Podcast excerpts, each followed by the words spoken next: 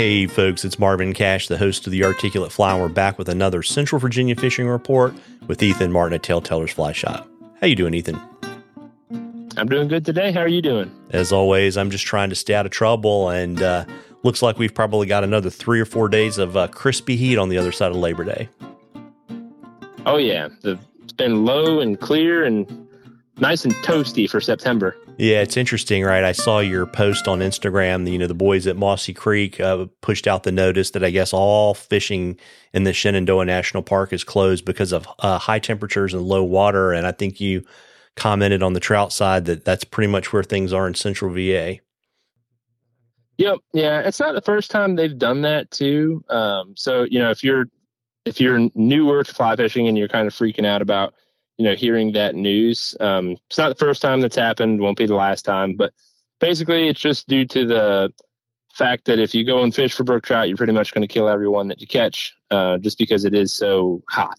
And so all of our brook trout streams, you know, in our immediate area within Central Virginia are pretty much at the same point, just super low, super clear. Um, so we've been telling everybody just go fish for smallmouth, um, which is pretty much what you know most of us do all summer, anyways. Um, but you know, towards that front, it's been low and clear. It's pretty. I mean, it's really easy to wade downtown. So um, it's if you are in Central Virginia, you know, you still have plenty of options to fish.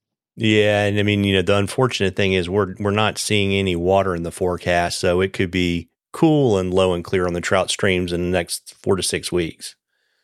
Yeah, which is still pretty much normal. Like I know everybody always freaks out when I say that, but like you know, fall is typically always going to be lower water uh, in our parts, and we always hope that we get a nice shot of rain um, to kind of free up the streams of any like debris and fallen leaves that happen towards the fall. Um, it's it's kind of crazy that we're talking about fall right now, but so you know that that's pretty much normal um, for this part of Virginia. Um, and so eventually that rain will come and it'll be nice and cold and we'll be telling everybody, you know, get on out there. It's 30 degrees out, which is crazy to say, you know, when right now we're recording and it's 86. But um, so, like I said, just go catch a smallmouth. Yeah, it's interesting too because what I'll expect to have happen in North Carolina is if we stay in this trend, what will happen is they'll delay the delayed harvest stockings down here. Um, but yeah. yeah. but to your point, you know, this is the time of year where like you wake up in the morning and at seven o'clock in the morning you hear the cicadas, so you have a pretty good idea what you should be fishing. Yep. And I mean, there's nothing like going out there this time of the year and you get a little bit of that like fall crisp air that comes through those nights and you can go out either floating, you know, if you're willing to drag your canoe or kayak or raft some, but or just going out wading and the water temp is like incredibly hot compared to the air temp. Um, so I don't know. I, I love this time of year to fish because, um, like you said, cicadas are just about starting to drop. Uh, I I mean, you can hear them everywhere, just our annual cicadas. And uh, you know, when they start dying off from that first frost that happens, the fish go crazy. They're already going crazy on top water. So um, if you haven't gotten out yet this summer, then this is a great time of the year to go out with uh, just a top water bug uh, or topwater bait fish if you want to throw something a little more active um, and catch some fish. We've seen a lot of really good numbers of that like foot long smallmouth. So um, I'm, I've been pretty happy from everybody that I've been talking to, um, you know, newbies and experienced anglers alike. Um, so yeah, nothing to be scared about with the water levels. It's just kind of business as usual, as they say. Yeah, it's interesting too because it's always good to hear um, that we're seeing lots of different sizes of smallmouth, right? Because I mean, we've had, you know, you and I've talked about this a ton, you know, probably over the last five or six years. You know, before that, I mean, we were having these just scouring rains and flooding during the spawn, and it was getting a little grim. Yeah, I mean, there's there's no way around it. Like five years ago, six years, the fishing just sucked. You know, the the numbers just weren't there. And so year by year, we've slowly seen that age class of that like 13, 14 inch fish that we have now, you know, kind of come up through the ranks. Um, so it's it's comforting to see that. It's just, you know, we will have that little bit of a gap here in a couple years for those huge fish. You know, I would say 20 inch fish.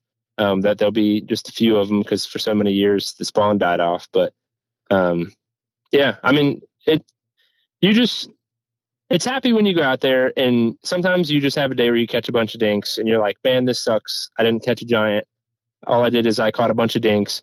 But, you know, five years ago, if we had gone out and caught 50 fish in a day, it would have been, it, it didn't happen. You know, we had days where we go out and catch like three, four fish. Even the guides, you know, would struggle. And it wasn't the client necessarily. It wasn't uh, anything other than just the way the fishery was. You know, that was due to a whole bunch of different factors that we just didn't have the numbers that we've had now. Um, and so the past three years, really, um, you know, particularly last year and this year, seen a lot better numbers. So um, that's encouraging. You know, so there's always a bunch of sad news, especially around the fishing world, because you know that's usually what gets the attention. But um, it, it is definitely an encouraging thing when you go out now and you catch a 20 inch smallmouth and you catch some 16 inch maybe, and then there's a dink.